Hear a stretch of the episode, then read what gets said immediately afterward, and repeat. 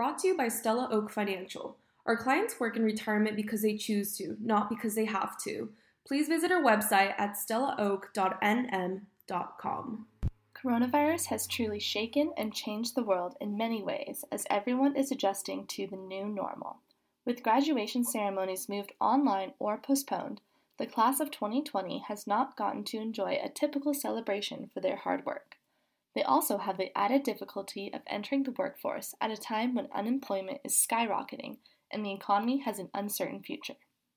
That's why for this week, we put together a small compilation of our Maven's advice for recent grads. Up first, we have Hiram Chodosh, who, after receiving his law degree from Yale and practicing law for a few years, left to go teach and is now the president of Claremont McKenna College. Here, he shares his advice to recent grads. So, Hiram, what what is the the advice that you typically uh, give graduating seniors as they begin the the workforce? When graduates are first entering the workforce and taking on their new job, they're understandably nervous, insecure, uh, worried about uh, what they're going to do, what it's going to be like, how they can be successful. And that nervousness often puts them in a position where they're focused on themselves and doing the right thing and not making mistakes.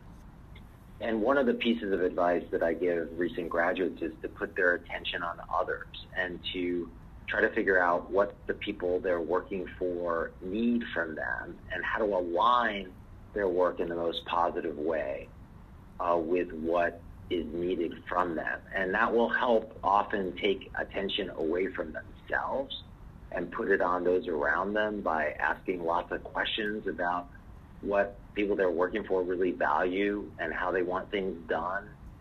And to just let their curiosity flow over that um, with lots of questions, but also to align their energy, their investment, and their ergs that they expend every day with what uh, their employers, what that organization needs, and what its mission is. What's interesting about that is, as you know, we're always interviewing new people to come work at our firm, and you know, if they focus on their resume and their background, which is usually a couple years of volunteer experience, maybe a job here or there.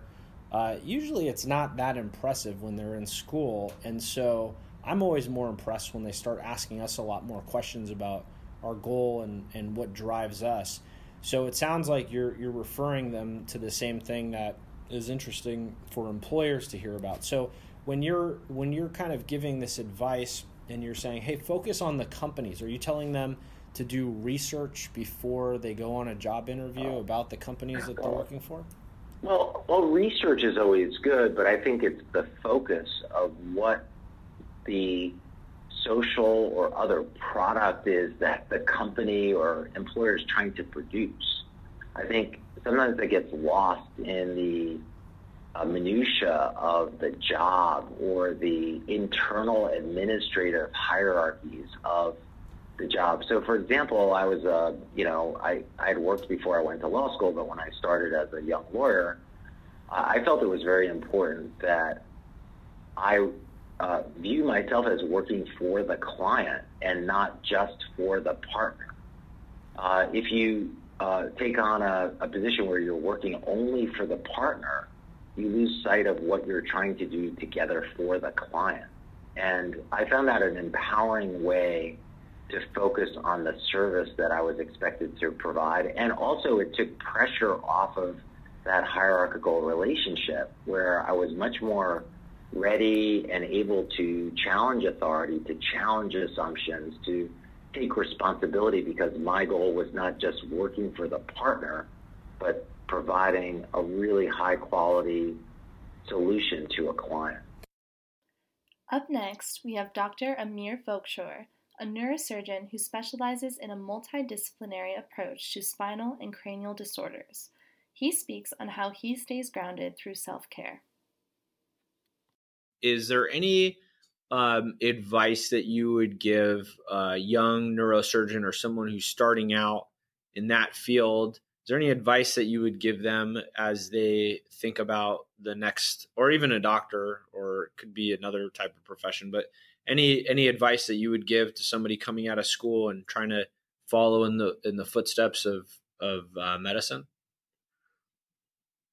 Uh, yeah, I would I would say it doesn't even just apply to medicine. I mean, um, I think everything can be looked upon from the standpoint of your nervous system and your your ability to modify your thoughts and perception, or at least engage them at a level. So, from an artist to uh, an a, an investment banking CEO to a doctor, we uh, budget our energy based on our brain health, and if we keep our brain healthy, and there's many, you know, there's a huge conversation around that I think we will perform better. And I think brain optimization for self care will translate to a better societal care and will be a more empathetic and, and a more effective society.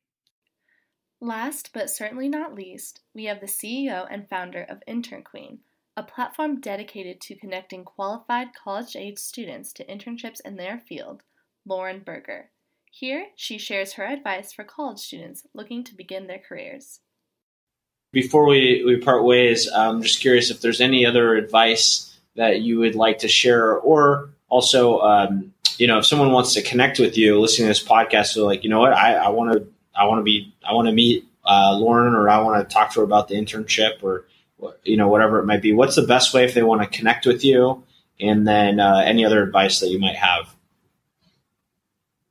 Yeah. Um, so to connect with me, my personal email is Lauren, L-A-U-R-E-N at internqueen.com. And I'm happy, you know, if anybody wants to reach out, another great way to um, connect with me is Instagram at internqueen.